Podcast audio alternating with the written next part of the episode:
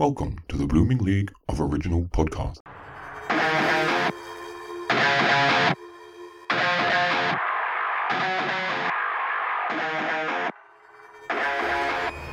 G'day and welcome to an extra Commonwealthy edition of Thrash and Treasure, the Torture Chamber musical comedy podcast where Mrs. Brill secretly goes for a booty call with Stacee Jaxx. And speaking of a boot, I'm joined as unusual by my curmudgeonly cubic Canadian coffee date, who thankfully doesn't just come from away, he stays there. It's musical theatre radio head honcho, Mr. Jean-Paul Yovanoff. How's it going? Hey, sadly, that's the nicest thing somebody said to me in like the last six months. So thank you. Certainly the nicest thing I've said to you.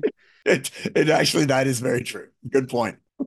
no, that's not true. We're very supportive of each other, even though we are arch nemesis. We are, Mike. you know, we all need our foil of some kind. James Bond has Blofeld. Um, Garfield has Odie. Um, lasagna has Garfield. You know, whatever that means. Guess what? It's you, JP. What? What? What? I had to get through the script. we have another legendary West End diva in the Lion's Den tonight. But luckily, lion taming runs in her family because we're about to hear the main pride of Caerleon roar. So let's pounce from lions to Wales, from whence this wonderful warbler whisked Charlie Girl and the boyfriend away to Greece to make her West End debut oh before escaping out of the rain and into the woods, well, Torchwood under Milkwood to be specific, and then back home to Greece for Mamma Mia, again in London.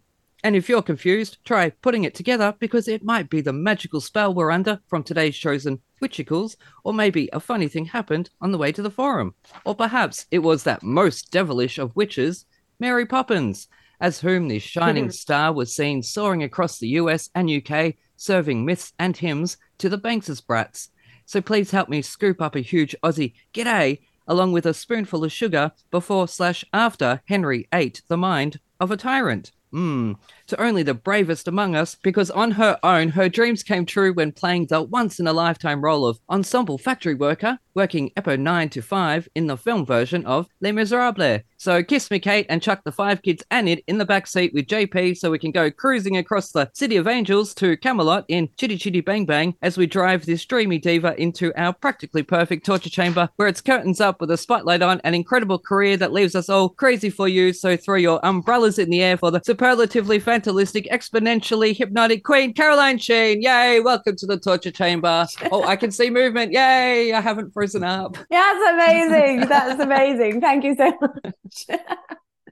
that was brilliant. Glad you enjoyed it. I loved it. I've heard Diane's uh, podcast with you, and I remember her saying that there were things you mentioned that she'd forgotten she even did, and that was exactly the same for me. I was like, oh yeah, I remember that.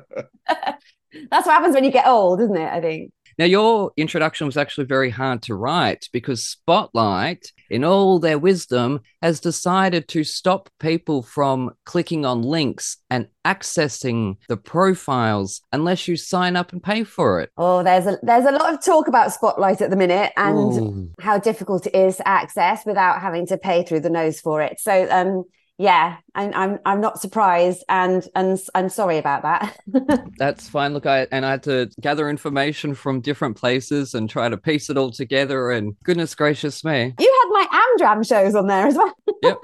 like Charlie Girl and the boyfriend and everything. That was amazing. And is it true that your grandmother was a lion tamer? Well, not not my grandmother, no, but my grandfather's grandmother. So my great great grandmother great, great. was a lion tamer and and wow. apparently an elephant tamer as well. And I actually have a photograph on my phone. I've switched it off now. Yeah, there's um a picture of her daughter with at the age of about two. She's not older than two in this picture, and she has baby lion cubs sat on her lap. It's a like beautiful sepia toned Victorian photograph. And, and oh, wow. there's this beautiful child in the middle of the picture surrounded by the cutest little lion cubs you've ever seen. So yeah, I sort of grew up with it thinking it was a bit of a myth. And then when you see photographic evidence, you're like, oh, oh okay, that's that's that's actual fact. So yeah, she went to America actually. She she toured to America and she was working with what had originally been Barnum's show, the sort of greatest show on earth company. He'd passed away by then, but this was sort of in the 1880s, 1890s.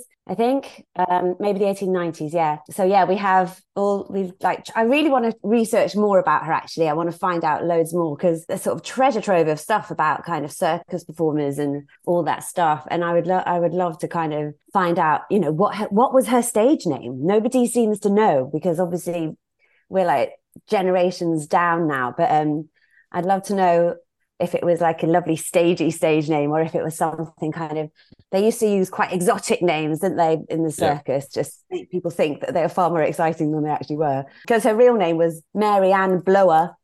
So i don't think she used that. No. To entice people to come and see her lion show. So so I, I just really want to find out one day.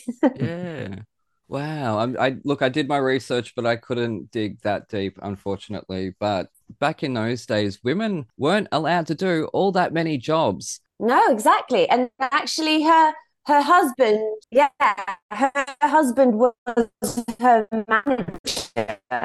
Um, and I think he did something with the show as well. Um, it, okay. No. Okay. Okay. I'm back now. I. I it's it's saying your connection is unstable. I know it's been unstable for. And we've got Joe DiPietro in the morning. oh my god! Who has you know only two Tony awards, and he's working with La Jolla Playhouse at the moment with Matthew Broderick. Oh wow! And they said, "Would you like to interview Joe?" Yes, please.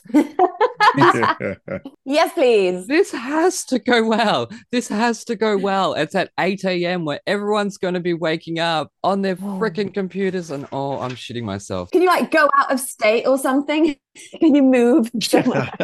Is it all of Australia? Yeah, we have spiders. I wish I could go to Antarctica where they don't have spiders, but they also don't have internet there apparently. So I don't know. Or any heat. So or, or, any heat. That's it. But I, I want to actually know if I want someone from Antarctica to listen to this show to see if it comes up on our analytics because it's not on the map. That'd be cool. Yeah, I asked Transistor wow. about it, and they said, "Well, we've never had any listeners on any any show on their you know their service. Like they've got hundreds of shows." No one from Antarctica. Anyway, this is way off topic. I'm so sorry. There must, there must be some people working out there that are like, you know, doing yeah. stuff with ice and weather and climate that have to listen to a podcast about musical theatre every now and then, surely. Otherwise, surely. what are they doing with their lives? I know. That's it. But I did tweet a few people, but they ignored me. How rude. Anyways, probably was weird. Like, hi, can you listen to my show? Because I want to know if you exist. Basically, that's what I was saying. Anyways, I know I've frozen up. Are you there? Did, Have you oh, gone, Aaron? Yeah, I. Oh no, I'm back. It's on one bar. Oh no. Okay, well, JP, can you? No, we haven't. He's back. He's back. JP, can you take the reins, please? Because I'm drowning. I'm back. I'm back. so, Caroline, I got a I got a question for you. You've been on tour, you've done things like that, and you know about the the rock star riders out there. My question to you is: if you could put together a rock star rider, if if you haven't already, I don't know.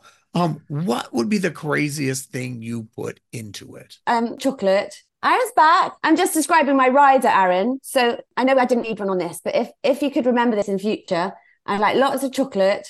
I would room for my dog, room for my kid, a jacuzzi.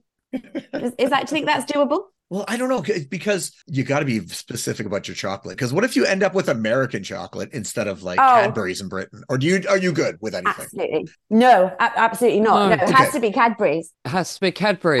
Uh, the year that I spent in America, I ate the least amount of chocolate I ever have in my life. oh, good. yeah. Tell me about it.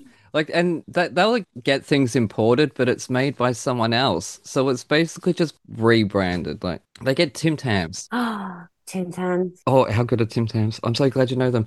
Um, maybe if we all try turning off our cameras, that might help. Okay, might, let's try. Possibly. I'm just, again. I'm so sorry. At least I'll know if anything in my introduction offended anyone. Oh, more so you, Caroline. See, look at my my my like saver screen is so boring, and you guys have like cool musical theatre stuff on yours, and mine just says my name.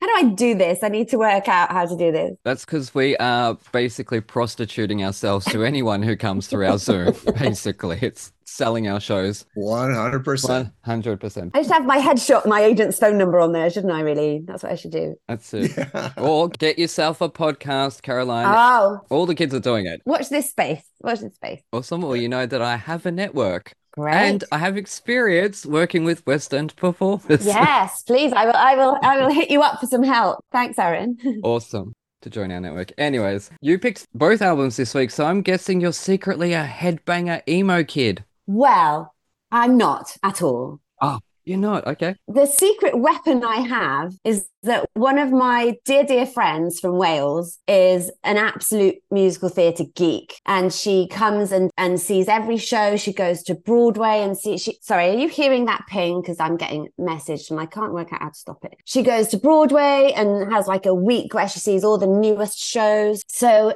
a big, huge musical theatre geek at the same time as being the editor of, of, like a massively successful rock magazine. In her bedroom when she was a kid, she had loads of rock bands and and sort of soft metalish type bands. Her favorite band growing up was Heart, and now she like has all their phone numbers. She's like she is living her dream. And when everyone used to have iPods, she had an iPod full of musical theatre that she hid from most of her co-workers, I think, and then another iPod full of like all the cool rock stuff. So I messaged her and I went, How can I like sound like I know anything about sort of heavy metal, thrash, anything?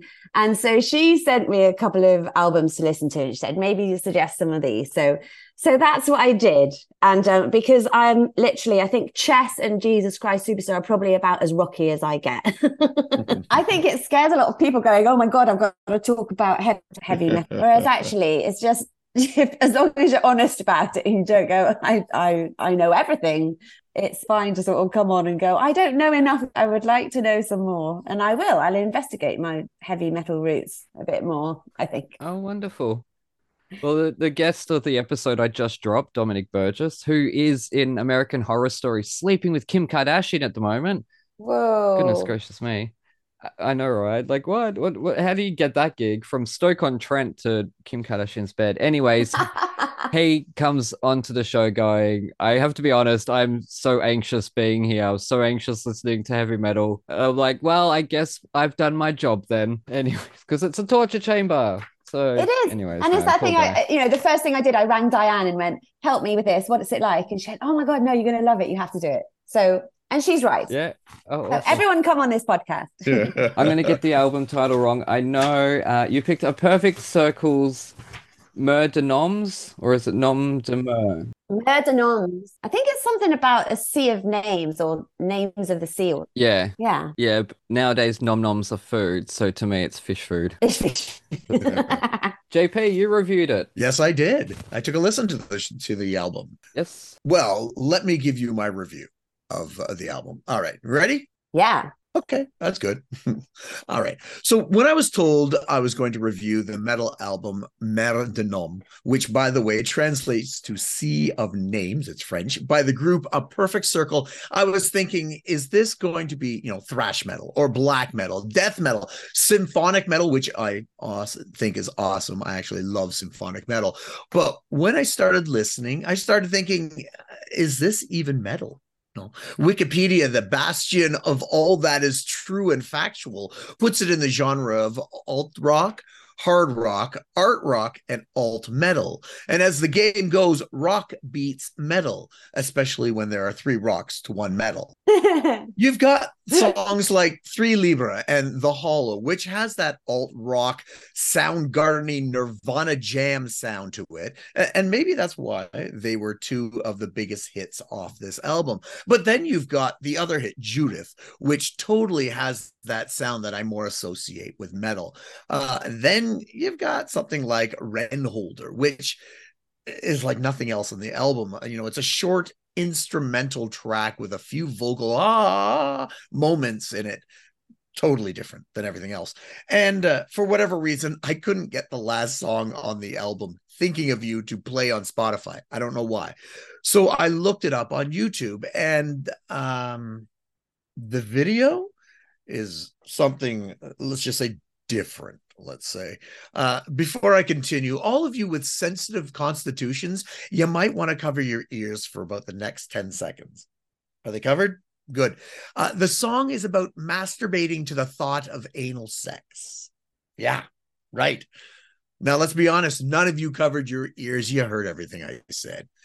But now that I think about it, uh, they have a pattern with their song subject matter. The opening song, The Hollow, seems to deal with the idea that sexual desire tends to consume and devour us. And only when we can overcome this sexual desire can we truly be enlightened and permanently fill this hollow, quoteth the Songfacts registered trademark.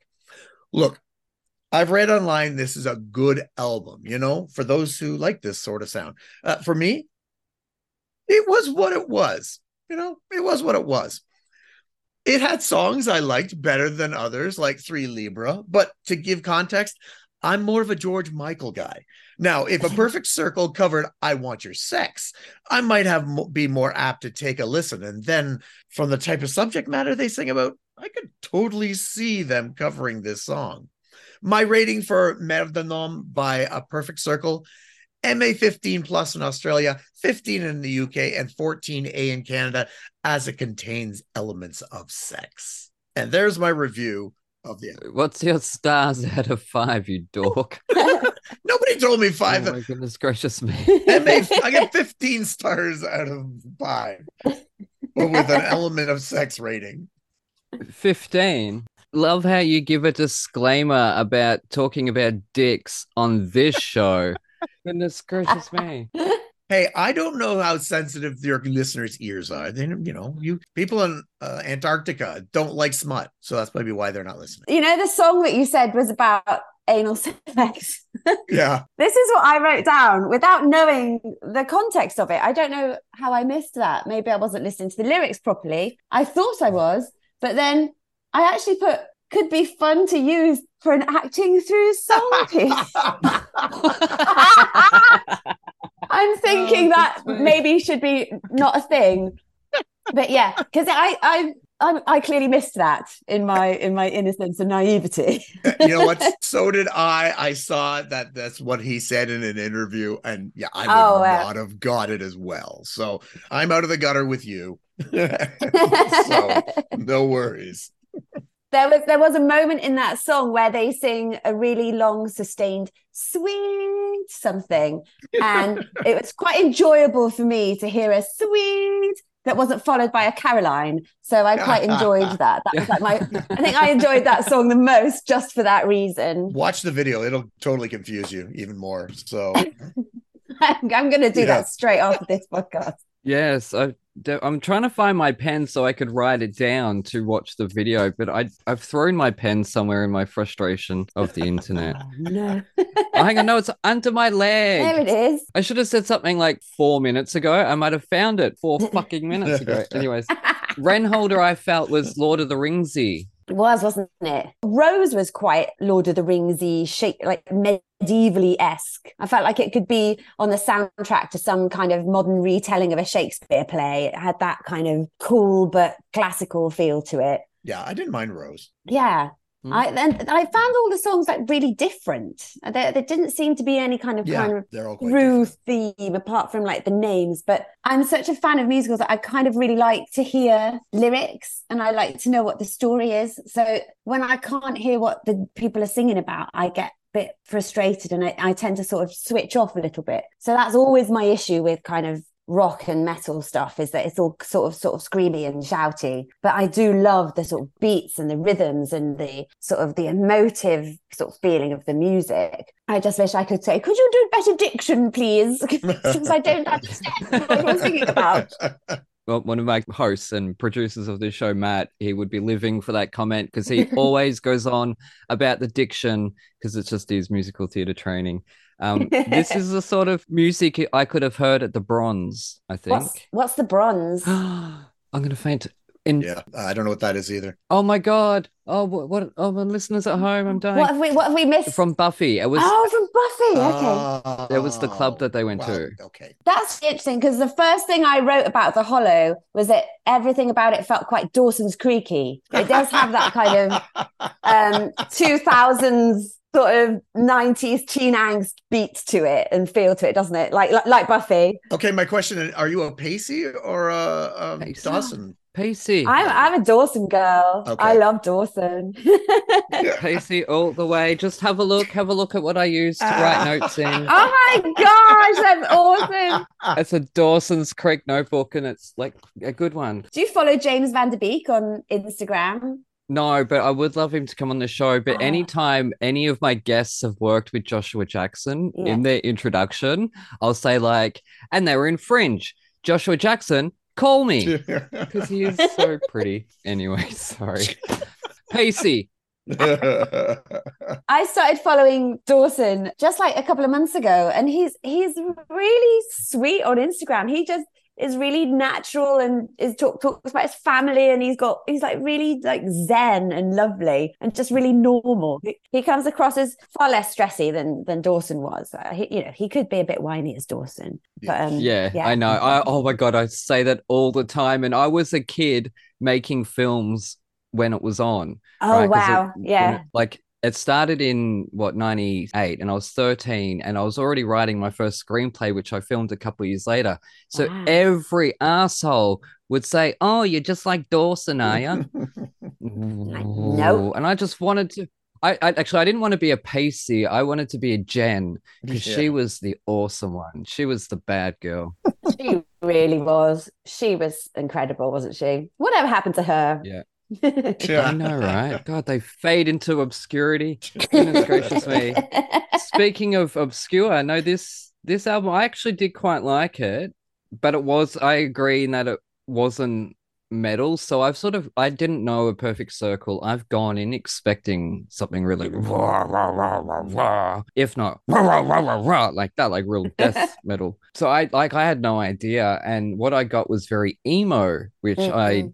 Talk about being a depressive person all the time anyway. So when it's music that's doing that to me, I, I can struggle with it sometimes. This I didn't because there was so much variety across the album, which I really liked. And I loved that they named a song after me, Sleeping Beauty.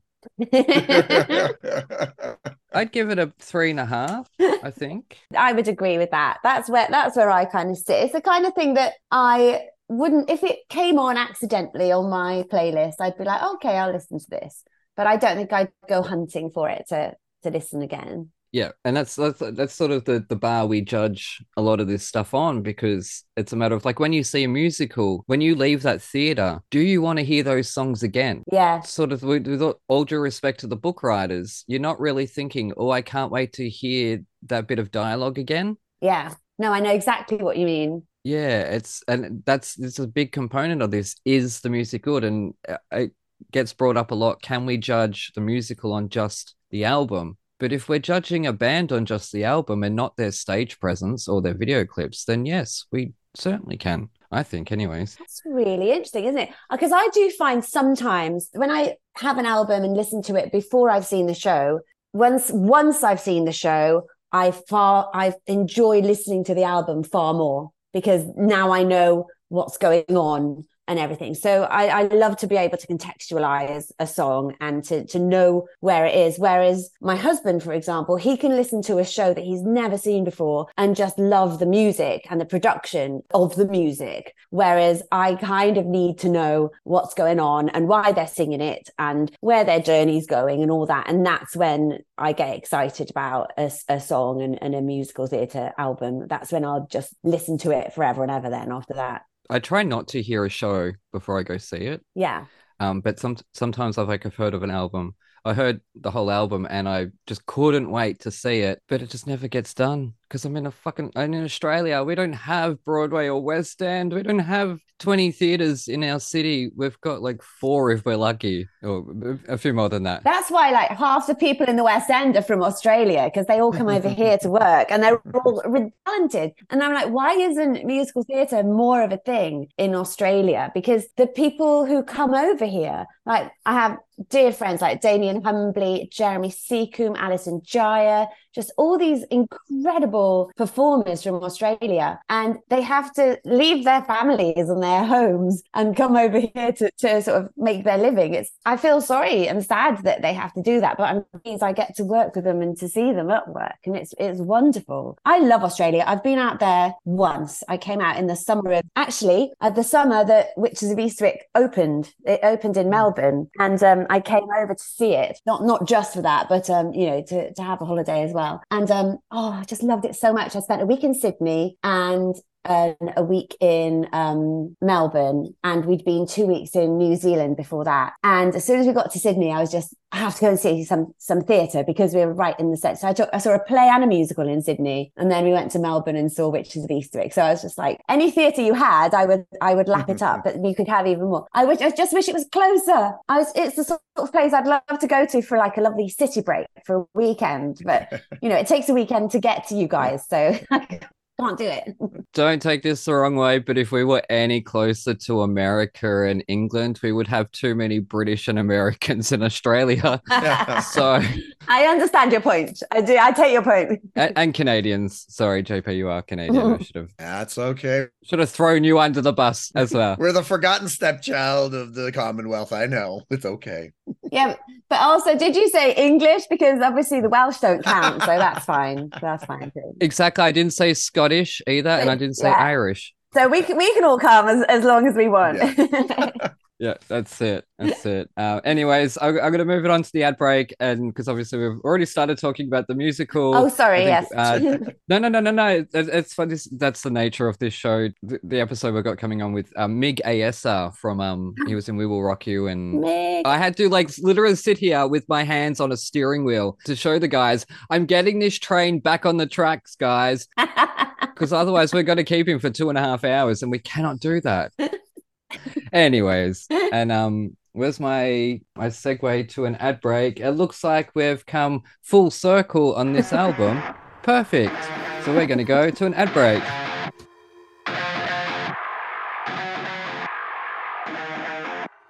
From the producers of Thrash and Treasure and airing exclusively on the Bloop Network, around the world in 80 plays hosted by the adorable Lizzie B and Alfie Parker, and starring the gorgeous Dolly the dog. They'll take you from city to city, exploring the rich arts and cultural history of the UK and Ireland. New episodes air on Tuesdays, and here is a sneak peek.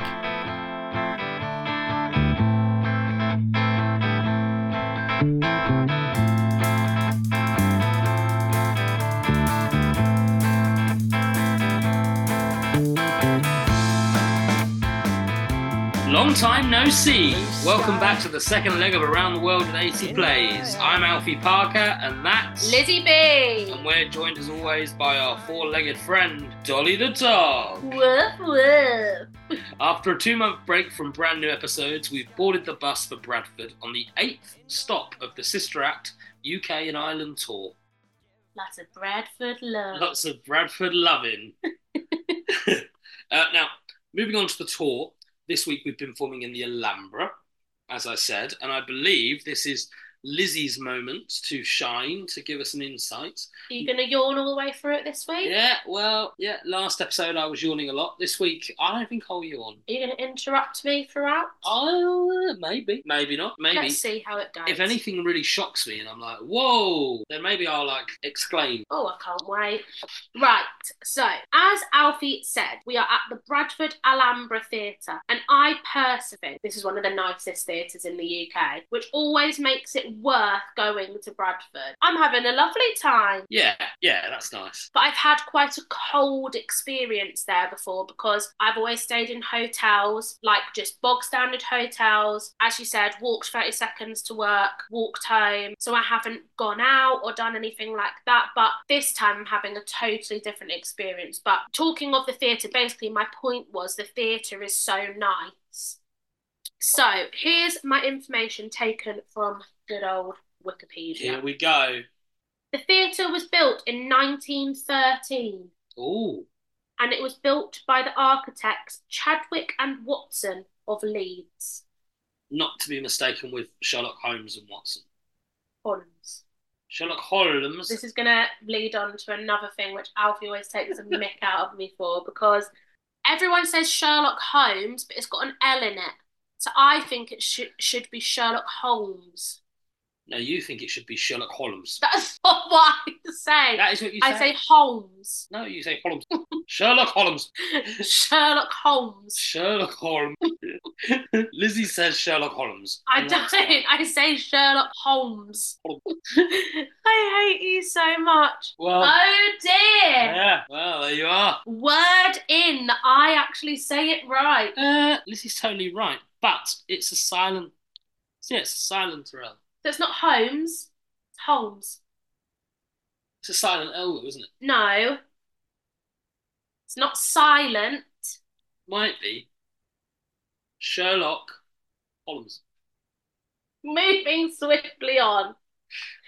Uh, it was opened by theatre impresario Francis Laidler and before you ask, good right, sorry, carry on. I actually don't even know why I bother. No, I'm. Are you taking it. any of this in? Who was it opened by? Francis Laidler. Right. Before you've asked, I haven't researched him any further, but if anyone would like to. yeah, who is he then? A theatre impresario. That's, they said that about me. Theatre extraordinaire. Theatre extra. Shout out to Jeremy Secomb, my my OG theatre extraordinaire. If anyone knows how you become a theatre extraordinaire, please let us know. I think I think I'm on track. I think I could. Of course you are, dear. Right, more facts for you. The large domed turrets are iconic in the Bradford skyline, and they actually are. Yeah, they are. So Fair play. it's got fourteen hundred seats. Is that it? Oh, sorry. No, it sucks because it feels so much bigger. That's what she said. yeah, there we are. it does seem a lot big. Do, do, you get what I mean? Yeah. yeah you do. All right, 1,400 seats. Start the Bradford Alhambra. Call me the Alhambra. um, here's a cool fact. It was the main location, like the set on the film The Dresser, 1903. They remake that? Yeah. No, it was a play. It's been a play recently, but the film um, with, um, what's he called? Mooney. Alfred Mooney, is that his name? Daddy Warbucks. Oh, I don't know. Do a quick Google. Talk amongst yourselves. Frederick Mooney. Alf- Alfred. Albert Mooney. Women. Albert Mooney. That's him, isn't it?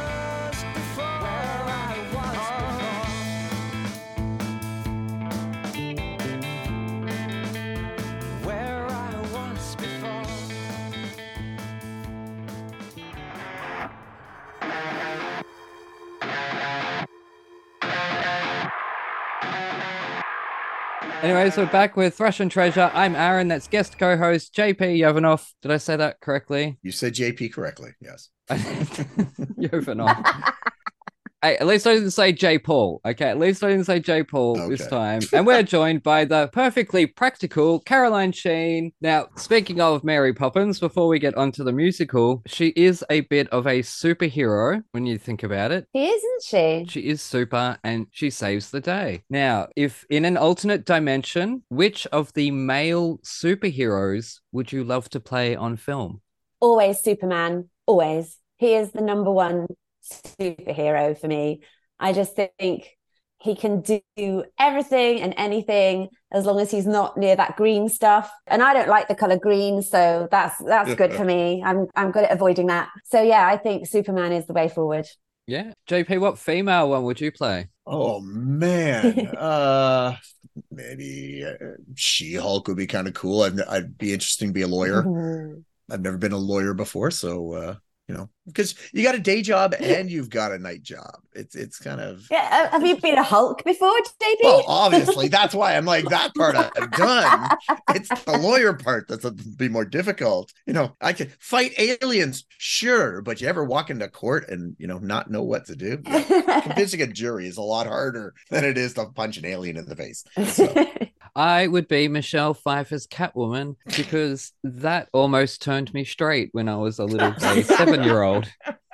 I adore that woman. She's phenomenal. Phenomenal Pfeiffer. Can we highlight Grease too? I reckon. She's incredible in Grease too. Yes. Oh my god. yes. Anyways, speaking of Michelle Pfeiffer, I love that we're in a Pfeiffer Renaissance. I don't know. I can't. So we're doing which Witches of Eastwick the musical. We are. Which you were in the original cast on West End. I was. Yes, it was a very long time ago. It's, it's quite a trip down memory lane to, to have listened to it. There are mm-hmm. some tracks I've listened to a few times, but then there are others I've not listened to. I think maybe even at all. So I've totally forgotten they even existed.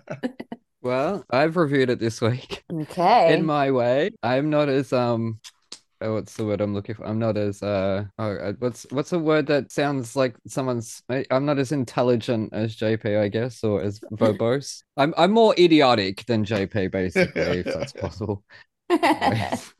when first deciding to call upon the Witches of Eastwick, it was only with vague knowledge of the infamous 2002 Melbourne production, which closed after three weeks, despite a magical cast and much promotion, and like three months of previews. So I enchanted the Spotify to begin, and with the overture, fondly remembered the darkly funny film directed by Aussie great George Miller of Mad Max and Babe fame. But as the opening group number, Eastwick Knows, began, I couldn't help but wonder if they'd turn this dark cult classic into a cheery musical comedy.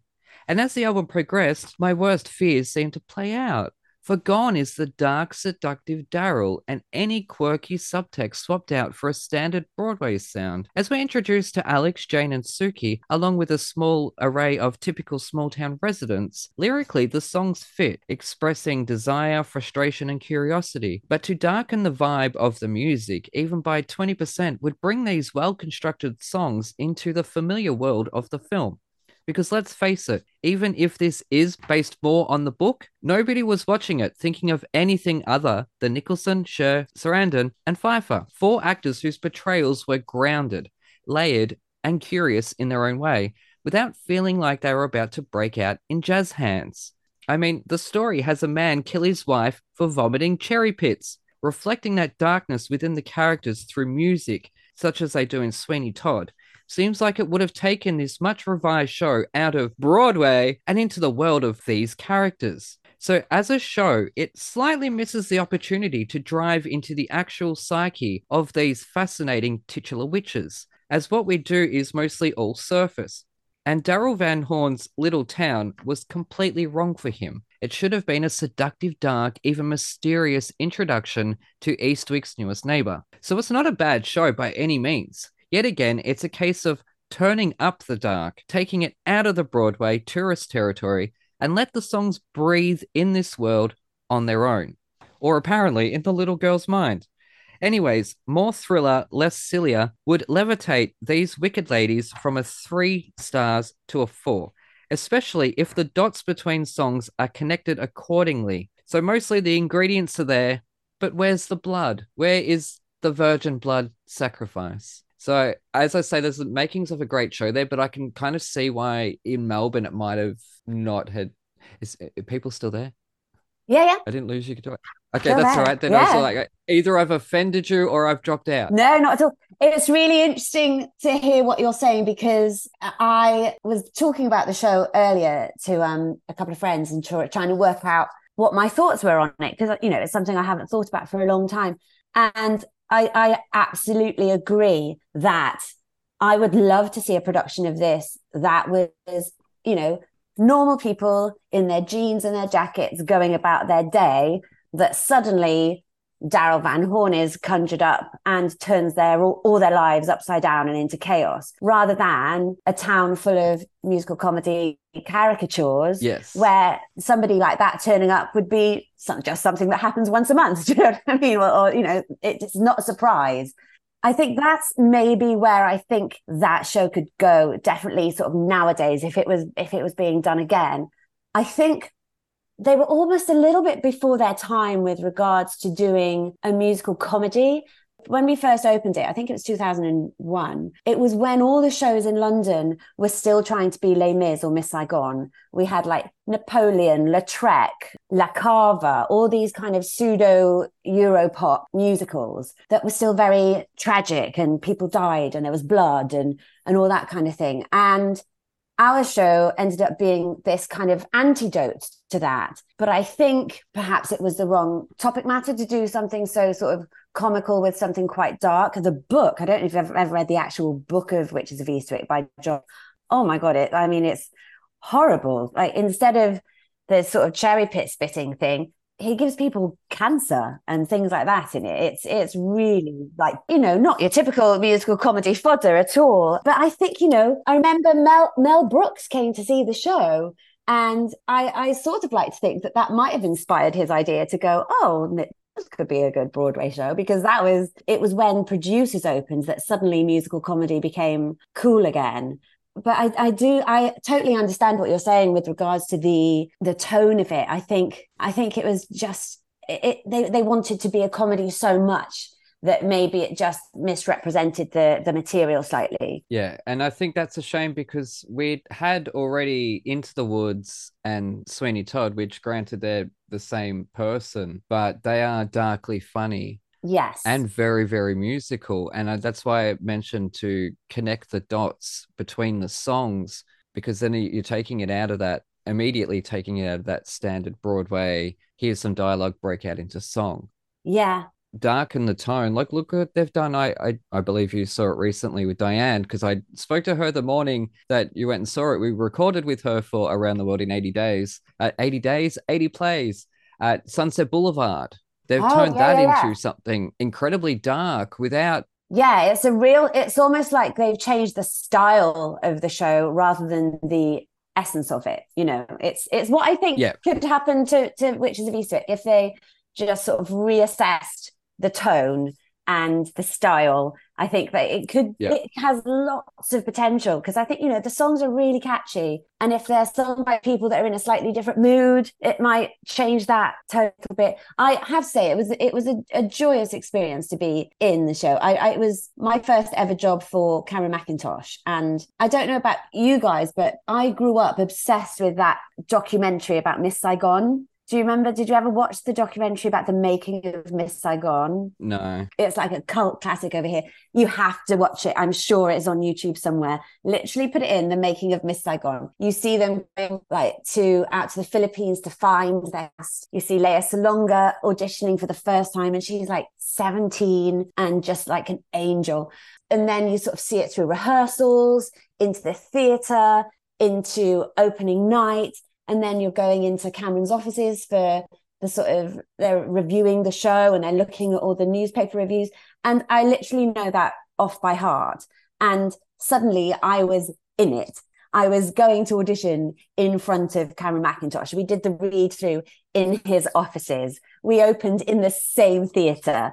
And I was just living my absolute musical theatre stagey dreams and I had an absolute ball. So, and I was only 24. I was, you know, my my musical theatre taste went massively refined, but I I loved it, and I think it was an interesting time to open a big, splashy Broadway comedy musical in London. And it's I don't think it's ever been done in New York. I think they got close to it by doing it in the theatre that Eric Schaeffer ran in DC or just outside DC, uh, the Signature Theatre in Arlington, I think they did a, a, version of it there and he was our director in the uk as well so he knew it backwards. And yeah it just it just didn't hit the mood. And and then when we did we went into our second cast and we'd moved theaters and changed changed the show slightly. And obviously um 9-11 happened and that was uh, it then. yeah. no, nobody was touring nobody was coming into london everybody even here you know were were staying away from some kind of big places and it it it closed a lot of shows and and we got our two weeks notice and but I had 16 months of a great time on it so I can't complain really yeah, yeah. you watched the Melbourne production. I did. Got to see that production. How lucky were you that you got in there in that three weeks? Wow. Did it close that quickly? I had no idea. Wow. Something like that. It was like, it was a big disaster. Wow. I was out there on holiday basically. And because the it was the same production, it's the exact same production that we did. And so I stayed with some of the creative team when I was out there just for that week in Melbourne. And I went to the opening night and I met my lovely friend Penny, who played Jennifer, which was the character I played. Yep, yep. And we stayed in touch loads. We played loads of the same parts in musical theatre. It's like quite unbelievable how we've kind of paralleled each other's careers. I mean, what I wouldn't have given to be in Home and Away, that would have been very cool, but um, I haven't done that yet. what was ironic was that when I got to Melbourne, and met my friend who I was staying with, he was like, Do you know who's here? And I said, No. And Rosie Ash, who played my mother in London, in, in Witches of which she played Felicia. She had been flown over to Melbourne to take over from, I think, a lady called Geraldine, who had got ill. So they needed somebody who knew the show and who knew it. And she'd like been nominated for an Olivier for that award, for that um, role. So they flew her over and she ended up being in it for like two or three weeks while the lady got better or while her understudies got trained up. So, so yeah, I ended up being there with the woman who played my mum as well, which was very cool. Watched her on stage, which was, yeah, it was a real, really special little holiday. So yeah. Oh, wonderful. And especially a, a part that originated as well to see it in another country. It is something we talk about with Broadway performers when they've created roles and seeing other people, you know, take that on. Yeah, it's really lovely, actually. JP, I, I'll get your thoughts on in just one second. I just want to throw in a couple more things here and then I'm going to shut up and, and listen to you talk. Uh, well, you know, I'm not going to shut up. Uh, okay, so the, the, this film was at a time where there was a lot of high concept, dark comedies, comedy thrillers, really, about strong, powerful women. You had She Devil, you had Death Becomes Her, you had Witches of Eastwick, you had Is It My Stepmother is an Alien? I think believe that was a bit of a dark comedy as well. So you had sort of all these sort of high concept films. And I know Death Becomes Her is going to be a musical. Now this worries me because if you're going to have someone looking like their head has been twisted around on stage and you want it to look real, you're going to have a good portion of your audience feeling sick while they're watching that. Because think about it, people will go see a horror movie and feel sick. And something like the Saw movies, people walk out of them because they feel sick. So, how are they going to go watching Death Becomes Her with the character with her head twisted around? They'd have to do, make it look cartoonish, you'd think. Wait, are you saying I have to abandon my Saw the musical musical? That's already a parody musical, would you believe? Like, someone's already. Yeah, no. Seriously, that's what there's nothing better than creating your own characters and seeing other people fall in love with them. I had a child dress up as one of my characters from my novel. Like that's the greatest thrill ever. That's very cool. Anyways, again, you don't want people vomiting in the aisles then in musicals. Yeah, that that was that's what all that was about. It was about death becomes so. No, you don't want that. Yeah, yeah. So you, they're gonna have to do it, making it look cartoonish. I think so that people. It's like the blood in Kill Bill. It's very red so that people don't feel sick at how much blood there is. Yes, it's high. Everything's sort of heightened, isn't it? So your belief is suspended, but not that suspended that you're going to actually vomit. Yep, that's it. So, JP, your thoughts on this musical? Sorry. Well, I've known about this show for a while now. Um, for you know, I obviously listened to the cast recording a long time ago, and I really loved it. Of course, I do love Dana Rowe's. You know, Zombie Prom. I love that show. It's silly, mm. it's fun. Um, so I've already had a you know a proclivity towards his music. So when I heard Witches of Eastwick, I loved it. You know what? I I've not seen it. I've not seen the movie. I've not read the book, so I know nothing about it. I just basically know what I've listened to. And you know, we talked earlier about you know listening to cast recordings before even. That's all I do with musicaltheatreradio.com. Plug. Plug. plug. uh, so yeah, that's all I do is listen to them and uh, you know i play a bunch of these songs already on the radio. You know what? I had to disagree with you a little bit uh, aaron about i love this little town you know being a bit darker. It's right at the beginning of the show you know? It i don't think you need you can't start dark and then go darker. I think i i see daryl no i see daryl as harold hill. He's an evil eviler harold hill and and that's how i see it. And when i hear it it's that's when you go darker because you got to get this town liking you first. You got to trick them. It's basically the Music Man, but with witches. no, I think it's really cool. I like it. I would love to play Daryl one day on stage. That would be fantastic because those songs are so much fun. Yeah, that's that's that's my thing. I, I really like that. I know I haven't seen it on stage until, like you said, until you see it on stage, you don't know how it works, and you know maybe it should be darker. But the whole blood thing as well. You were talking about American Psycho. There's a butt ton of blood in that. Um, whenever they do it, so you know, I don't know. Basically, we ran for 16 months and there are about four different versions of the musical because it kept changing all the time because we didn't get great reviews. So people just kept tinkering with it. And then in the first cast change, we had Clarke Peters come in. Do you know Clarke Peters? Wonderful, wonderful actor. He was in a thing called, is it Boardwalk Empire? And I think he might have been in The Wire as well on television and they changed the song. At the end of the show, there's a song called Who's the Man? And they changed it for Clark and they changed it to this gospel number called The Glory of Me. So if you can find that on YouTube as well, that's a wonderful song. It then became sort of slightly less misogynist and more about somebody who was amazing because he was the devil, not amazing because a bloke with a big dick, you know. So it kept changing and changing. And I found that was what was interesting when I was listening to it, going, oh my God, that didn't last long. And I mean, there were two songs that were cut in previews. I, I lost a solo and Rosie Ash lost a solo as well. You know, we're obviously both devastated, but you understand it because you're like, this show is, it's not working. So we've got to change things and I've got to bite the bullet. And actually, they replaced it with a little reprise that ended up being far funnier. And like you said, it, I, I, it's, it's almost like he's, he's this puppet that they've conjured up and he's i love a little town. He's taking all the residents of the town and and making them all dance to his tune. And then that goes further then in the second act with dance with the devil. Like you said if it's embedded in reality then that's really exciting.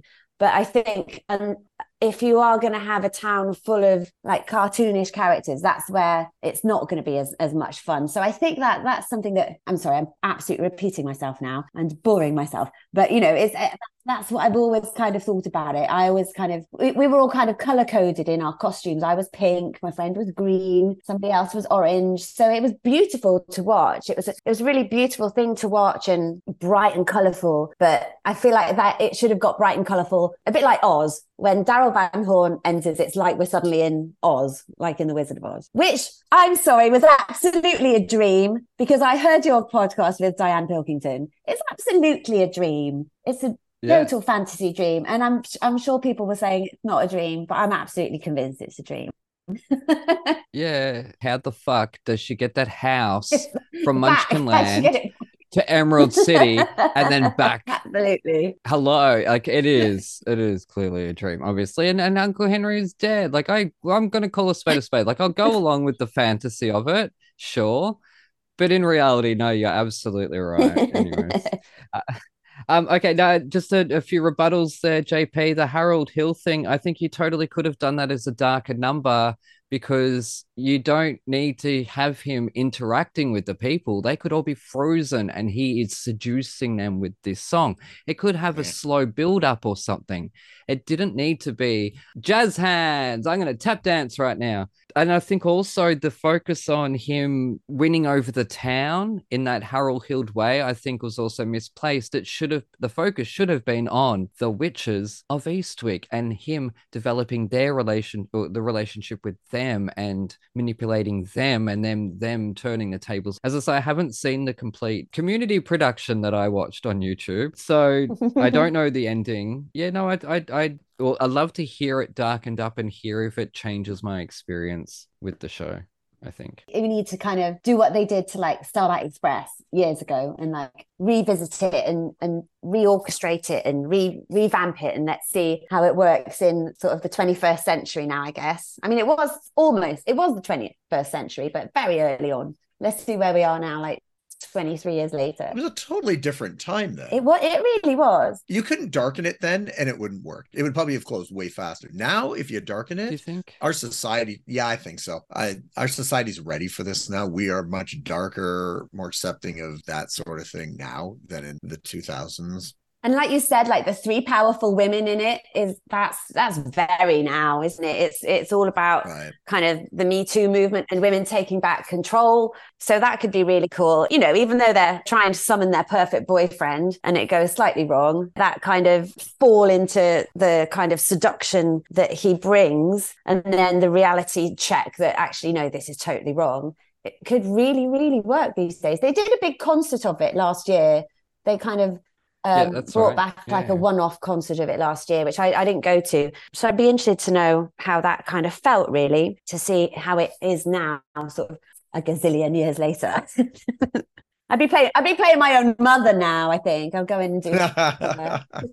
I just I, I, recently did nine to well, you know, I did nine to five recently, and I that felt very Witches of Eastwick to me, and probably a similar yes. similar era of film actually. But you know, it had three leading ladies and three different ages, and yeah, I did feel very Alex as as Violet in in nine to five. I was I was kind of living my Alex dreams in in that. It was it was lovely to yeah. be the part of a triumvirate, you know. Yeah, oh, awesome. I was going to say, uh, last thing, Paul McDermott, the Aussie guy who played Daryl Van Horn. I remember when he was first cast for it, it was perfect because he's got that cheeky, devilish quality about him. I know you guys probably wouldn't know who he is, but he did a comedy show in Australia called Good News Week, where it was basically, you know, taking the piss out of the week's news and stuff like that. It was very funny, and he was very cheeky in it. So it was a sort of a perfect casting of him being in the role. Uh, and Pippa Grandison from Muriel's Wedding, classic classic Australian film, as well as a cast of Australian stars. But anyways, we're gonna move it on because we are running over time now.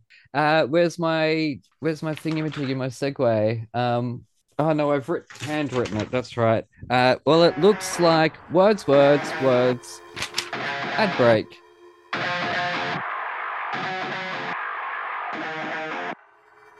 G'day, listeners. Aaron here.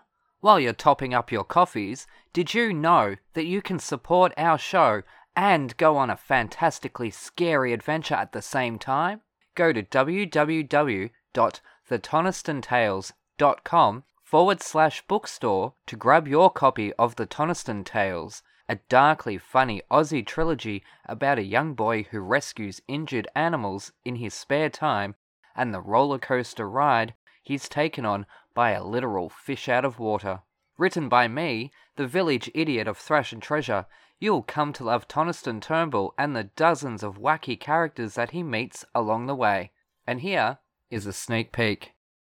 Landing with a thud that echoes throughout the whole cottage, Tonaston instantly rips off the manky shoes gifted to him by Milfred and tosses them into the corner behind a blue barrel. Without a second thought, the bully races down the hallway to the backmost room of the house and leaps behind his uncomfortable makeshift hay bed, then waits, and waits, and then waits some more, until finally, what seems like an eternity later, muffled growls start vibrating through the thin walls of Cubpaw's cottage. He tries to control his breathing, but his heart is racing way too fast. Tonaston ducks down further. Nothing should be able to see him, but he can't be sure they won't smell him.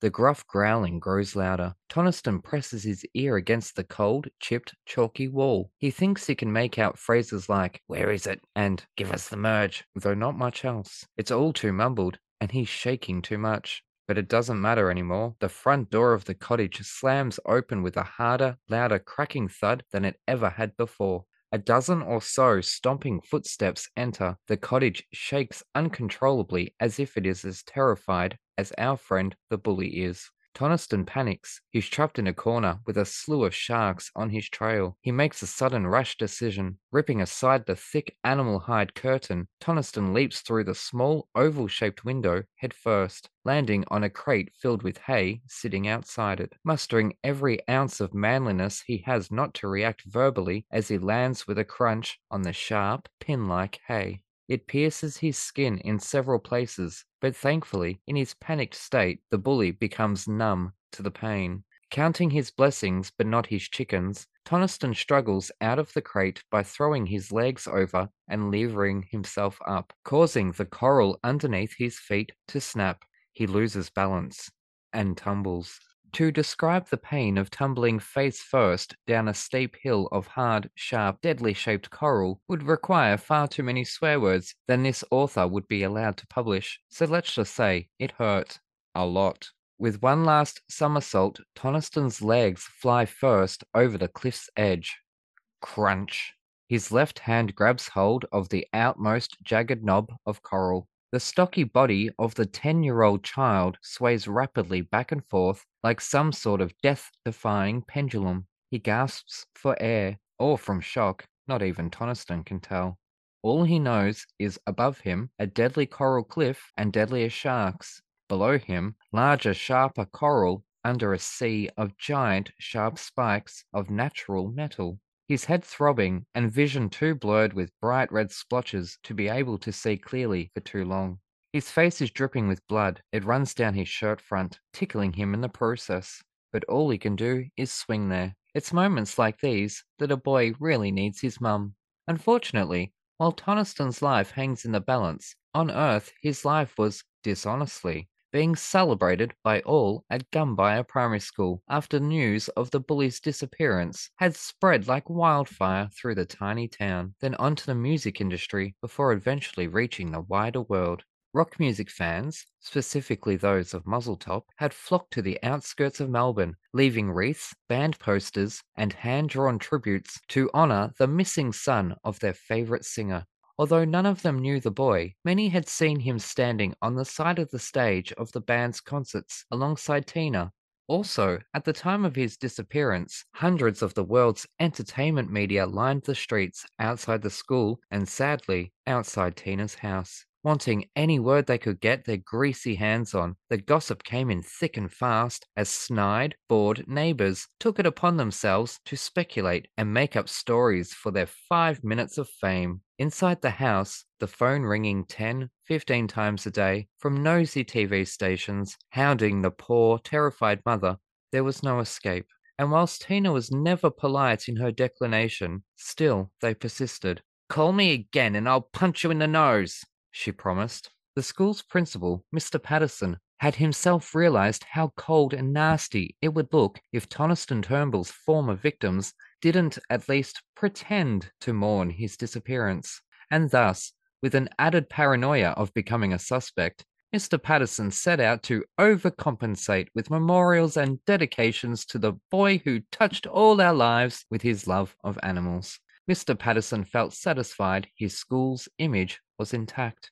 The largest memorial from the school came in the form of a service in the gymnasium. With every student, teacher, news reporter, and local police in attendance, Mr. Patterson sought to show the world just how much Tonaston had meant to the school. The service would have made the bully puke. From the awful school choir butchering his least favourite songs to the obnoxious releasing of the White Doves, Mr. Patterson may have been satisfied his memorial service paid tribute, but Tonaston is far too cynical for that. And yet, whilst hundreds of people sat on the cold plastic seats in the Gumbaya Primary School auditorium, not one person in attendance truly knew Tonaston when he was around. But all alone, in her large house, the animals all shunned outside, Tina Turnbull sits with her umpteenth glass of wine, ignoring the umpteenth phone call from friends, fans, and family, but most sad of all, wondering, for the umpteenth time, what she could have said to her only child to have brought the two of them closer together. A now broken photo of Trent Turnbull and an infant Tonaston only hours after his birth sits at her feet under the table. Tina simply doesn't care about the million tiny shards of glass cutting up her feet. She just wants her son back. And as if joined at the soul, while dangling from the lavender colored dead coral cliff face, somewhere in his head voice, Tina's cries are heard by the boy. His face scrunches up, but then it relaxes. I can do this. Grab your copy of the Tonaston Tales from thetonastonTales.com forward slash bookstore today. Hooroo!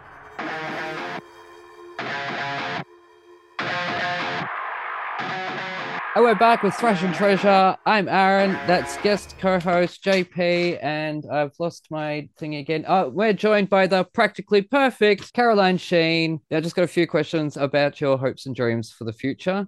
So we're going to start off with one I've been asking lots recently. What's one normal, everyday thing that everyone else can seem to do perfectly well, but you fail miserably at? Make a pancake. Oh, really? Yeah. I just, I can't do it. I can't make a pancake. And my child loves them.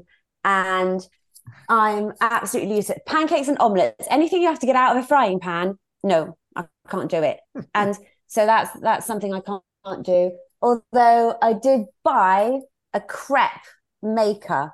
So it's a bit better now yep. because it is already flat. So it's easier to flip over. So I'm getting better. I'm working on it, improving my skills. Yeah. What about you, JP? Like for me, it's I cannot keep control of my pens. As you noticed, I've already lost once in this time. Look under your leg. There is literally 20 around the vicinity somewhere. I, I cannot tell you where they are because I fall asleep and I wake up and they're gone. A strange lump in my throat for some reason. Anyways. Sorry, JP. I, I I don't know. I'm practically perfect too. Small talk. I'll be honest, uh, people, or at least it seems that way with with people when you're in groups and people are just. blah, blah, blah, blah. I'm like, mm-hmm. yeah. It's it's not a great answer, but you know it it is the truth. I can't, I just can't do it, and I do a podcast, so imagine. Yeah, that's it. Look, we've had coffee that many times, and it's never been a. So, how's the weather? No, it's not. It's like if they're not talking about musicals, you've got nothing to say. no, it's just literally just me sitting there talking like two hours. yeah, it's like 80 20 talking. if I was a body part, it'd be an ear. So. That's it. Uh, JP, you got. Do I have a question? Of, of course I do and this goes back to Eastwick. You know, one of the songs in Eastwick is called Dance with the Devil. Now, what kind of dance do you think that might be? Like the lambada, the forbidden dance, or something like the hokey pokey or the chicken dance, which I believe are actually minor tortures in hell. And do you like dancing? It's dance, dancing on as as me. I do not do. If you ever see me on a dance floor, mm. you'll know that I am incredibly drunk because I just hate, hate, hate, hate dancing. I will do it if I'm told the steps, obviously, and if there's a choreographer and I can blag that as much as I can. Obviously, I danced a lot in Mary Poppins and Crazy for You, and um, a little bit in Nine to Five. You know, I've done I've done dancey shows, but if the dance with the devil for me would be any kind of dance where I'm just me. That would just be horrendous, and I would I would be screaming. well, you brought up the Macarena, Aaron. Would you would you feel more comfortable if we were all doing the exact same moves, like line dancing, and then you'd fit in nicely? Or yeah, because there's there's a structure then, right? There's the there's rules, right? Yeah, yeah. Maybe if it's the Nutbush, but that's an Australian thing. The Nutbush City Limits. Yeah, the Tina Turner stuff. Yeah, we have a dance to that in Australia. Oh, cool. If that ever goes on at a wedding, a party, a school disco, or anywhere, you know people are going to be on the floor doing the little leg things or the out, out, out, out, in, in, in, in, knee, knee, kick, kick, whatever it is. I can't do it with my arms, obviously. Um, yeah. So, but it's an only an Australian thing. I'm I'm googling that again. That's that's on my list of things to Google now. What's it called? The Nutbush Dance. The Nut. Well, Nutbush City Limits Dance part of the reason why Tina Turner loved Australia is because we loved her and we even had our own line dance to it. Anyways, it's not my interview. Tour accommodation, because I hear a little birdie tells me that you have a lot of opinions about the UK tour accommodation setup and performers having to book their own accommodation. The touring situation over here in the UK is not great. We're not given a huge to tour. I don't. I've I've not toured a huge amount here. Only Mary Poppins, and that was literally yep. three big sit downs. We were like six weeks in Plymouth, three months in Birmingham, another few months in Edinburgh, and then I finished. But you know, I got out to America, and they give you a list. You get two huge hotels to choose from. It's part of the job. Whereas over here, it feels like it's something that you've got to do yourself. Whereas in the productions over there, they help you. It's part of the kind of the nurturing side of the production. They help you find places to live. And and that's not something that happens over here. And I do know there's a couple of people that are quite vociferous about it and are trying to get a campaign with equity to make sure, you know, I think they've people have turned up to like Airbnb and the owner's gone, actually, we we changed our mind. You can't stay here. We've got someone who's going to pay us more. So and they're literally on the streets of, of Sheffield or Northampton or something going, well, where are we going to go? Because we thought we'd, book, we'd booked this months ago. And then it, there's just not a huge amount of safety. And I think, you know, especially with quite a lot of the tours are full of people who are doing their first jobs and are young and probably quite vulnerable and not really, you know, don't know a huge amount about living on their own yet. And, you know, I just think that a little bit more care needs to be taken of of actors, I think, and the company in that situation. Yeah. Yeah. And there's also a health issue there because you don't want to be, I think, um, Diane Lizzie and Alfie might have spoken about it in episode five of Around the World in 80 Plays, exclusive to the Bloop Network. Uh, in terms of going to a place that might have like mold in the walls or in oh, the bed, God, yeah. in the mattress, mm. and stuff like that. And you're a singer, you don't need mold in your lungs, yeah. people. Yeah, exactly. Why? I don't get it. Why with all due respect to the producers, and I get like you know the money and stuff like that, and it, these touring productions are a massive thing. That's what the whole show, well, that's half of what Around the World is about. Is that they're touring sister act around, right. and so the audience is getting that firsthand, uh, you know, account of touring the orchestras, touring all the sets, touring the stage floor, and, and all that stuff, and all the technical stuff, and and, and all this jazz. Amazing. And I, it should everyone should be a priority because what's the point in having all that those sets and lugging all that around the country and then saying to your actors i will meet you there or saying to your orchestra we'll meet you there. Oh yeah. There, there was one situation in america. It was the first time i'd flown between i joined the tour in los angeles but i didn't start performances till we got to arizona. We went to a place called tempe in arizona. I flew there and then I was with my husband then, and then he flew home, and the next stop was Denver. And I'm there ready to fly, and there's a few of us flying. So it's all paid for. The producers are there, they sort all that out. But they do this thing where they overbook the flights. And they are they said, Oh, sorry, you don't have a seat to me. And my com- the company manager, a guy called Randy, his face just went white. He was like, "No, no, no, no, no, no. We need, we need her. She is Mary Poppins. She has to fly to Denver."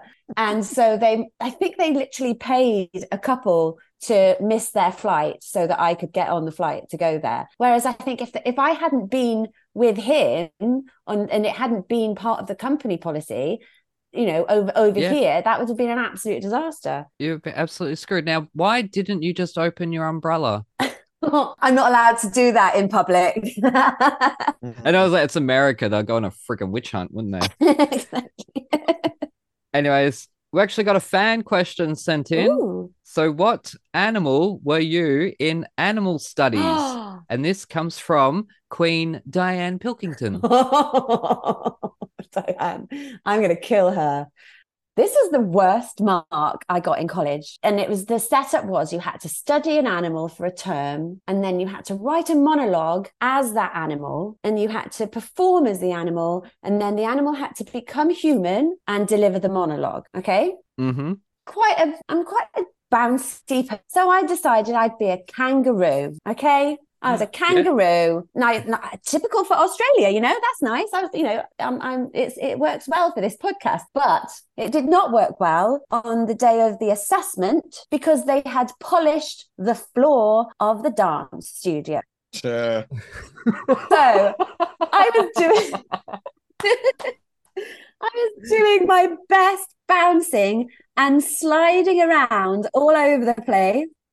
And it was just an absolute disaster. And not only that, I stood up and about three people before me had got up and said, Hello, I'm so I'm going to be a panther. And then someone else got up and said, Hello, I'm so and so. I'm going to be a panther. And I literally got up and said, Hello, I'm Caroline Sheen. I'm going to be a panther.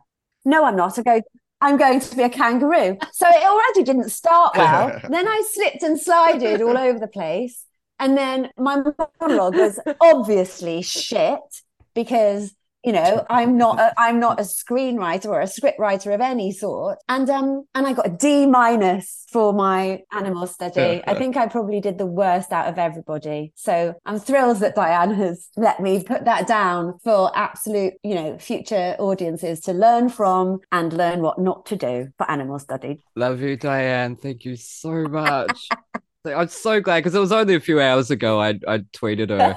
I said, "Did you want to want to submit a fan question or secretly?" As soon as you said the floor had been waxed, all I could picture was you just you jumping and then just boom flat on your ass. I used to do ice skating. You think I'd have had a bit of technique?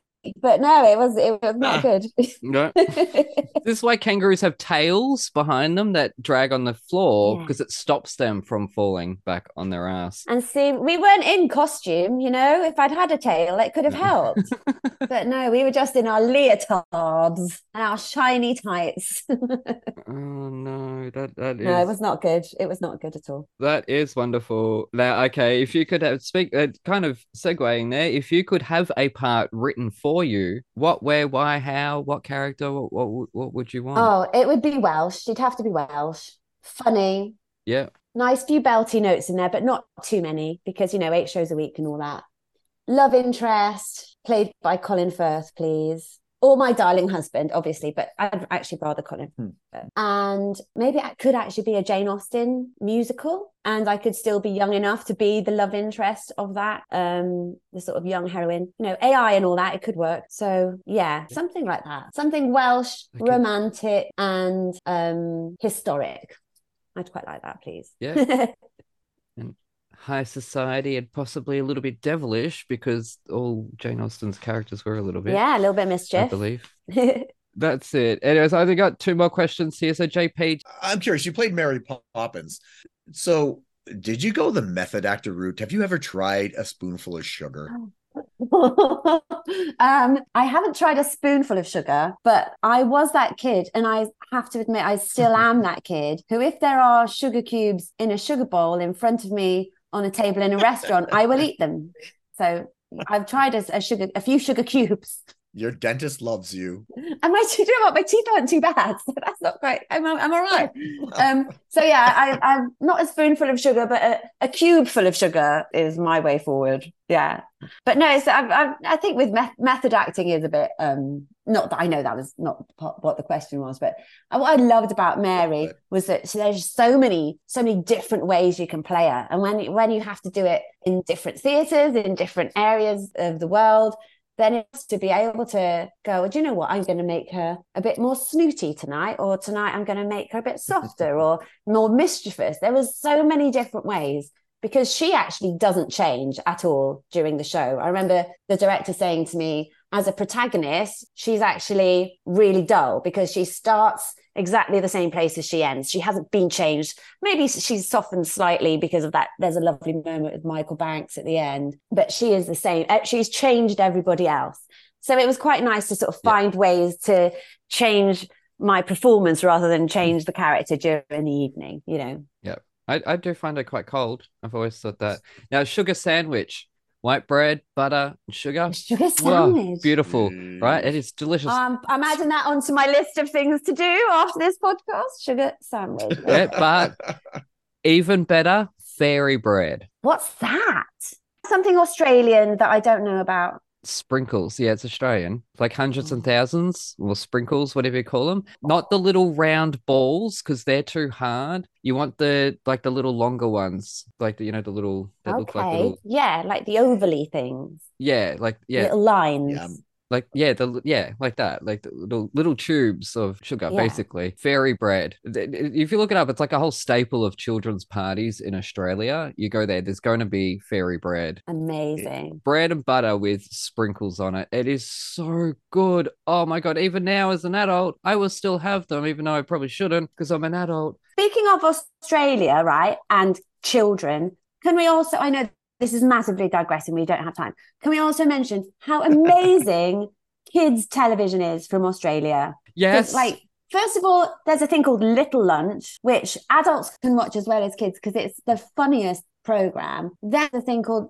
what's it called? Um, the investigator, the investigators or investigators. That's similar to Little Lunch. Very very funny. And now Bluey. I'm sorry. I mean, my, my kid's too old to watch Bluey now, but it's still on because I still love it. And it's just yeah. brilliant. you guys have got it nailed down there. It was brilliant. With um Mig Ayesa on the show, which is probably aired by now, we he was in a kid show growing up called The Ferals. Oh wow! Like the Muppets, but they were feral basically, and would like whack each other with a, a, frying pan and be like, "You stupid dimwit, I hate you" and stuff. And oh like, wow! They cheated on their school tests and all this stuff like that. It was not a kid that it was not a show they're going to have now because it influenced kids to be feral, but we loved it. The, the other thing I was going to say was that I worked with Philip Quast, who we did funny thing happened on the way to the forum together.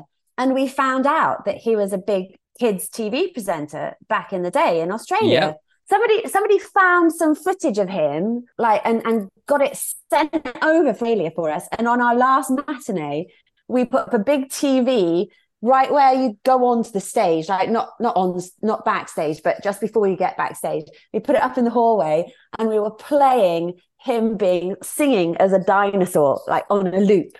And we thought yep. we thought it was hilarious. And we were like, oh, he's gonna be, he's gonna be so embarrassed. He's gonna come out and be like, oh my God, you guys are embarrassing me. He came out and he was like, Yeah, look how fucking brilliant I was. I was he was so proud of it. And we were just like, oh, I I love that man. He was absolutely brilliant. And it was just joyous to see him like doing that kid stuff. It I was just like, I'm not surprised like all the Australians are just awesome because you grew up watching Philip Quast being fabulous. So, you know. Yeah. Standard. And really. Simon Burke as well. Oh, really? And Simon Burke. Oh my gosh. Yeah. They it was play school. You had that in the UK. Yeah, we did. We did. Yeah. Yeah. Yeah. 20 years ago our australian version has still is still on air 60 something years later i'm so envious simon was on it for 20 years I've, simon burke's been on this show twice now oh. so literally like the guy these guys taught me to read and taught me the ABCs and, and all that jazz, one, two, three, and, and all the nursery rhymes and read to me and, and all that jazz. And that's so cool. I know, right? I'm going to cross off the stage door question. Sorry. So we'll have to talk about that another time. We'll have to have you back, please. Yes, please. We'll have to have you and Diane back together. when we have five hours spare, I'll have the two of you together. the leading question Home and Away or Neighbours? Oh well, I've got to say Home and Away, haven't I? Because of um, because of Penny, but also I played opposite Jason Donovan in um Chitty Chitty Bang Bang. So I guess I could. Oh no, see, I'm stuck now. I did love. I loved Neighbour. I loved them both, but I think Home and Away. I think Home really? and Away. Mm. Yeah. Well. Lucky I asked that at the end of the show and not at the start, or it would have been a very short show. it's not, it, I think because it's I'm got the beach and it's beautiful and it looks like a glorious place to live. So you didn't see the beach much in Neighbours. It was sort of felt more suburban. Yeah, no, it is. It's I feel like Home and Away showed Australia off a bit more. Yeah, uh, and their yeah. bodies pretty much. But I would, I wouldn't, I wouldn't know about that. well, I actually I haven't watched Home and Away in ages, but the, Dominic, the guy that I've just posted the episode of he's so into Australian soaps and he actually goes into his Australian accent in the episode. Oh, brilliant. I'm so proud. I am so proud. So, does it say he's like literally just been sleeping with Kim Kardashian on American Horror Story? So, is she in American Horror Story then, or are they, or are they dating in, in real life? No, no, she's in the show. Okay, she's, she's acting. Wow, I did not know. They can do anything, can't they? They have the ability yep. to just make it happen. That'd be a nice thing. Mm-hmm. That'd be a nice power to have. Tell me about it. Tell me about. Well, they should use their power to get me an A-lister on this show. How about that? There you go. Get him to get Kim Kardashian on. Get her to talk about musical theatre. Oh. I honestly don't think if if Kim Kardashian knocked on my door, I don't think I'd know who she was. It's it's something that's totally passed me by and video games to be honest. I, I played super mario and stuff when i was a kid but that's about it. Well, actually i had a question of what musical would you love to see as a video game? Oh oh i think i think something like joseph and the amazing technicolor dreamcoat with all the brothers and you could like yeah. shoot them all or something like that or they all have they're, they're, they're, the, the ones you all have to you know if you you can't shoot joseph but you can shoot all his brothers and you get to fight a goat. Yeah, yeah. Yeah. I'd love to play Little Shop of Horrors because you could do it like a sim game where you got to start a flower shop and you got to keep it going and you got to go around the town and try to find strange and interesting plants. But if you get the wrong one, it's going to eat you all. Oh, yeah, that's cool. Yeah, see, I don't know Sims. I was literally just going to like one of those things where you shoot the things coming down on the arcade game. Yeah, that'll be that'd still be fun. Yeah. I can't even remember. Space Invaders. That's the one I was. Space Invaders, but with Joseph and his brothers. what a random thing we're talking about here. They they pop up behind sand dunes instead of flying through the sky. they sort of pop up like like Duck Hunt. There used to be that Duck Hunt. Careful. yes, I know. I know. It was actually in the, the Super Mario Brothers movie, and I was waiting for them to say it, but they didn't say it. Anyways, as I'll let you go. Uh, before we go, where can people find you on the social medias? I'm on Instagram. I was on Twitter, but I've come off that because so toxic. Um, yep. so I'm I'm just Instagram these days. So yeah, come and say hi. Yeah, we'll put the details below and your album. Yeah, raise the curtain, raise the curtainism. Um, oh, I got it wrong. I got it. Sorry, I got it wrong in your your introduction. I'll have to re-record that. Sorry, I wrote curtains up. Oh, no worries, no worries. That's it's the same sort of thing. it means the same thing. I know, I know, I know, and I'm not unresearched. I do need to get that listed on Spotify. I still haven't done that, so I need to get that on. I think you can listen to it on YouTube. I've got a gazillion boxes of them in my loft. So if you want to come and get it, you can. uh, no, it's on. It is on Spotify. Oh, is it? Yeah. Oh my goodness. You had listeners from Australia the other day. No so. way. Oh, I'm thrilled. There you go. I don't know how that happened, yep. but great.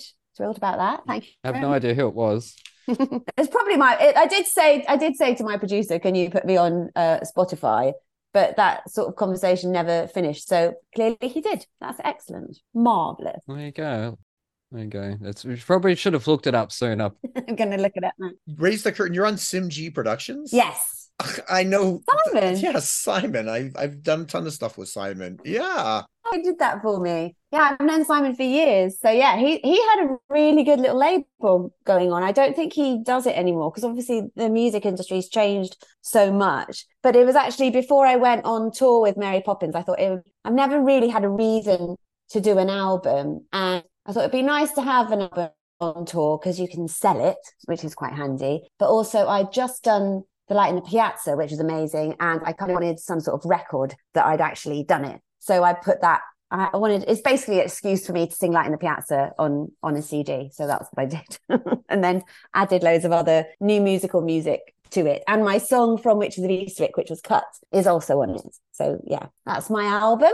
Uh, so yeah, go listen to it on Spotify, and I will too because I haven't yet. I think I'm going to buy it and then add it to my rotation. So please do. I would be thrilled. Thank you, JP. Thank you. Thank you for JP. You know I'm poor. There you're making me look bad because I can't afford like literally anything. Right. I'm gonna buy two albums to make you look terrible. well, oh no, I, I like it, uh, honestly, if I was to buy everyone's things that comes on my show, I would be even poorer. Bankrupt. but yeah, tell me about it. What once we can monetize these shows and get some actual paid advertising that isn't our own stuff, like our own novels or our own shows, then I can, you know, afford things along the way. But I did listen to it. I'm going to hit you up about my idea for a podcast, and we'll see how we get on. I'd really like because I don't really know where to start, so you can help me with that. That would be amazing if if you don't mind. Hopefully, Izzy, uh, uh, Izzy. Oh my god I just got it. Izzy, Lizzie, and Alfie, or as I call them, Elsie, uh, will put in a good word for me. So absolutely, yeah. yeah. brilliant. Yes. I love it, Lizzie being Alfie Parker. I haven't. They've done. Have they done one of your podcasts? I haven't listened to theirs. Yes, I've listened to Diane's. Yeah, uh, awesome. Diane is one of my bestest. Yeah, I love it. Enjoy. I've listened to like two of your podcasts and I love it. So I'm going to listen to loads more of them now that I have met you and and I know about it. So that's great. Thank you. Oh, awesome. No, I greatly appreciate it. Anyways, I'll let you go because it's been nearly two hours and I have to record in six hours' time with Joe DiPietro. And it must be so late for you. And I'm going to go make some hmm. fairy bread now. So I'll let you know how it mm, goes. Yes, let me know. Brilliant. Yes, I want photo on Instagram and tag me in it. Okay, I will. I will. Alrighty, a huge, huge thank you to Caroline for joining us. That was so much fun. And sorry about my audio issues. As you might have heard, there was a few bung notes here and there. And missing words, and I dropped out a couple of times, but my internet issues are now fixed. Yay! Uh, also, a huge thank you to Caroline's agents at Thrive and to Queen Diane for her help and for sending in a fan question. And also a huge, huge thank you to my arch nemesis, JP or John Paul Yovanoff, for joining me again as a guest co host. I cannot wait to do it again in the future. Alrighty, so this episode was recorded back in November, possibly even October. That's how long ago it was. It was this whole block of five episodes within a three week span. It was killer, and then some stuff happened. However, this episode was meant to be airing last year. It got pushed back, and in the meantime, Caroline has since been announced as a cast member of and opened Plaza Suite on the West End with Matthew Broderick and Sarah Jessica Parker. Anyway, so check below for details, and you can pick up tickets to Plaza Suite on the West End running until April, I believe. Also, you can check out John Paul's network, Musical Theatre Radio, where he's constantly playing musical theatre.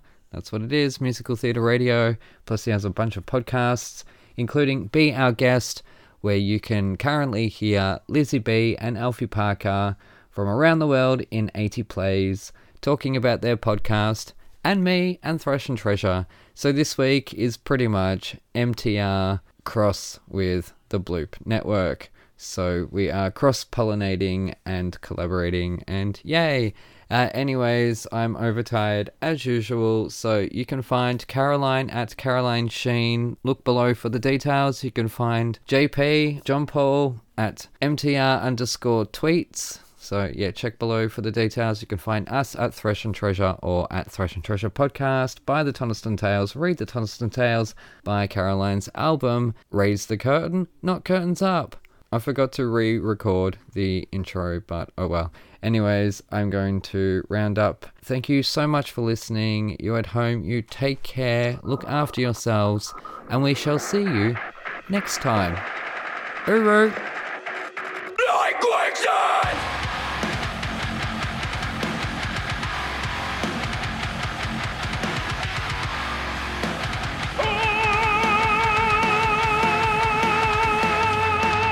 because they're touring around the UK. Yeah. And they've taken Dolly the dog with them. And what I did was I got them their own theme song for Dolly. So when they bring up what Dolly did, there's a little piano music that plays. So JP was going to be composing it, but he. My keyboard has like eight broken keys. I can't play anything on it. I know. That's no use.